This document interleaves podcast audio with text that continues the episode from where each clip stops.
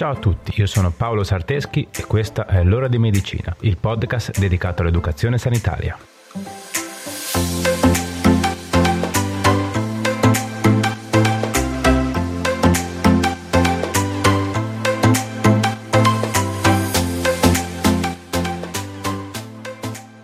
Ciao a tutti e benvenuti in questa prima puntata del 2020.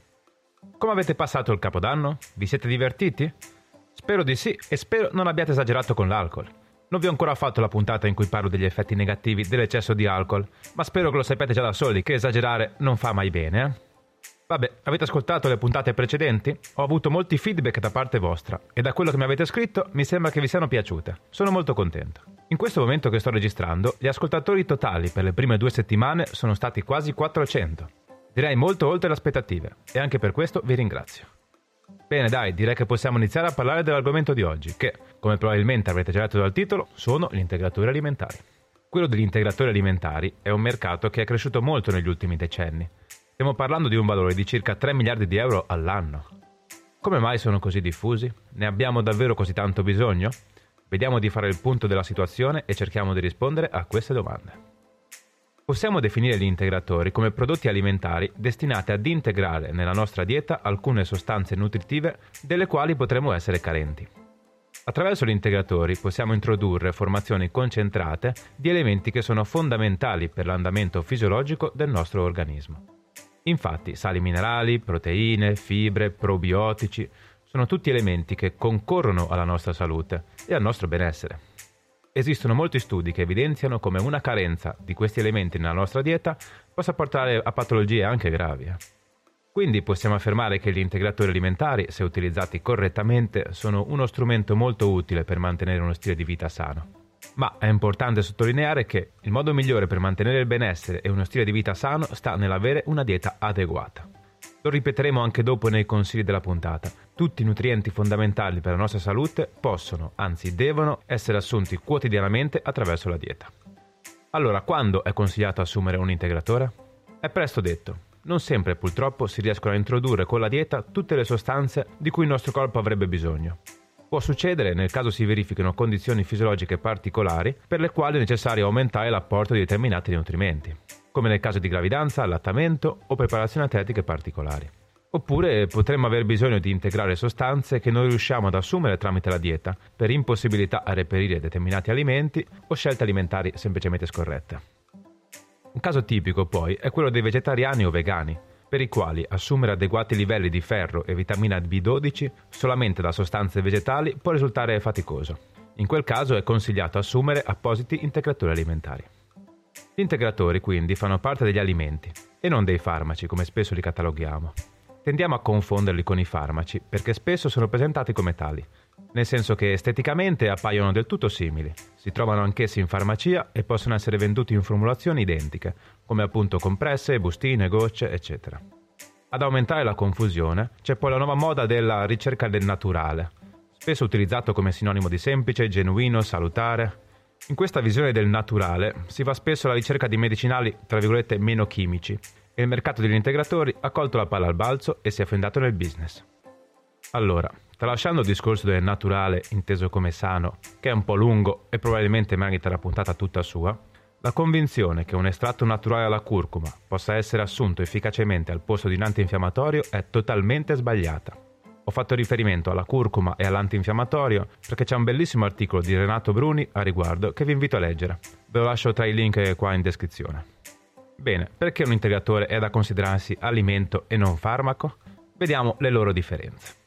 La differenza sta tutta nella procedura di registrazione che deve effettuare la casa produttrice per mettere in vendita un determinato prodotto. Se il prodotto vuole essere commercializzato come farmaco, la casa produttrice deve provare che il farmaco è efficace contro le patologie che dichiara di contrastare. Al contrario, per commercializzare un integratore basta una notifica al Ministero della Salute, senza costi aggiuntivi per studi scientifici per provarne l'efficacia clinica. Cerco di spiegarmi meglio. Pensate che esistono principi attivi che sono ammessi per entrambe le categorie di prodotti. Quindi potreste trovare un farmaco ed un integratore che contengono sostanzialmente la stessa cosa. Quindi perché uno è venduto come farmaco e la società produttrice spende un mucchio di soldi per provarne l'efficacia sull'uomo, mentre l'altro è solo soggetto a notifica e può essere venduto senza ulteriori costi di produzione? In parole povere, il farmaco è prodotto e venduto per avere effetti terapeutici su determinate patologie. È quindi compito del produttore dimostrare che il suo farmaco contenga una quantità di principio attivo congruente con l'efficacia dimostrata nell'uomo per la patologia che si dichiara di voler curare. Gli integratori, invece, non sono soggetti a quantitativi minimi di principi attivi e nemmeno a studi clinici di efficacia.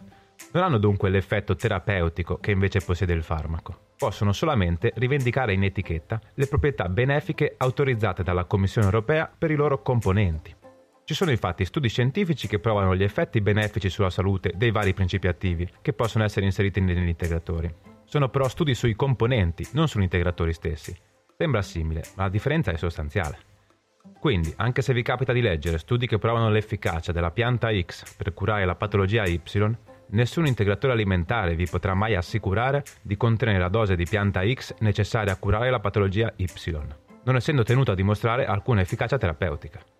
Non perché sono cattivi, eh, semplicemente perché l'integratore non nasce per avere un'efficacia terapeutica e quindi non ha niente da dimostrare.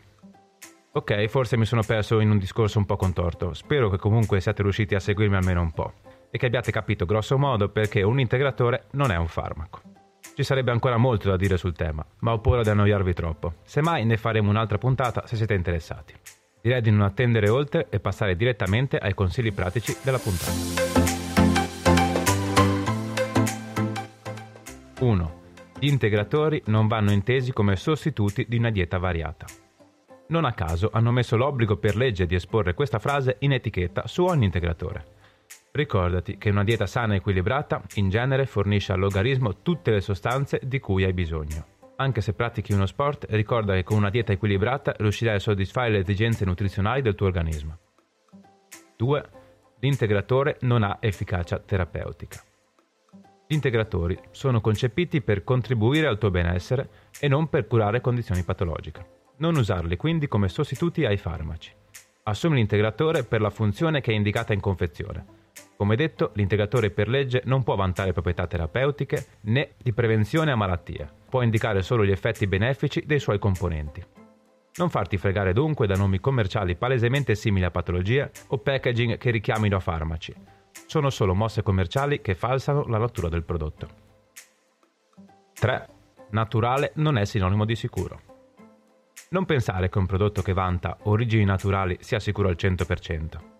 Proprio per la loro attività fisiologica, gli integratori potrebbero avere effetti collaterali. Non sottovalutarli. Soprattutto se stai assumendo farmaci, potrebbero interagire. Chiedi consiglio al tuo medico.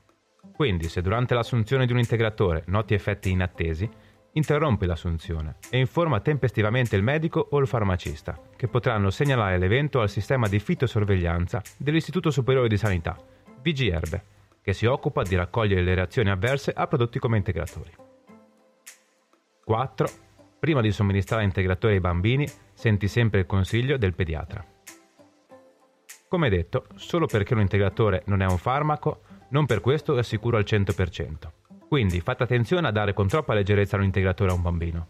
È sempre consigliato sentire il parere del proprio medico anche se sei in stato di gravidanza o di allattamento. Ok, dai, anche per oggi abbiamo finito. Spero che questa puntata ti sia piaciuta. Ci sarebbe veramente una marea di cose ancora da dire sugli integratori alimentari, ma ho deciso di snellire un po' l'argomento per non farlo diventare troppo pesante. Se vedo che siete interessati a saperne di più, ne farò sicuramente un'altra puntata, ok?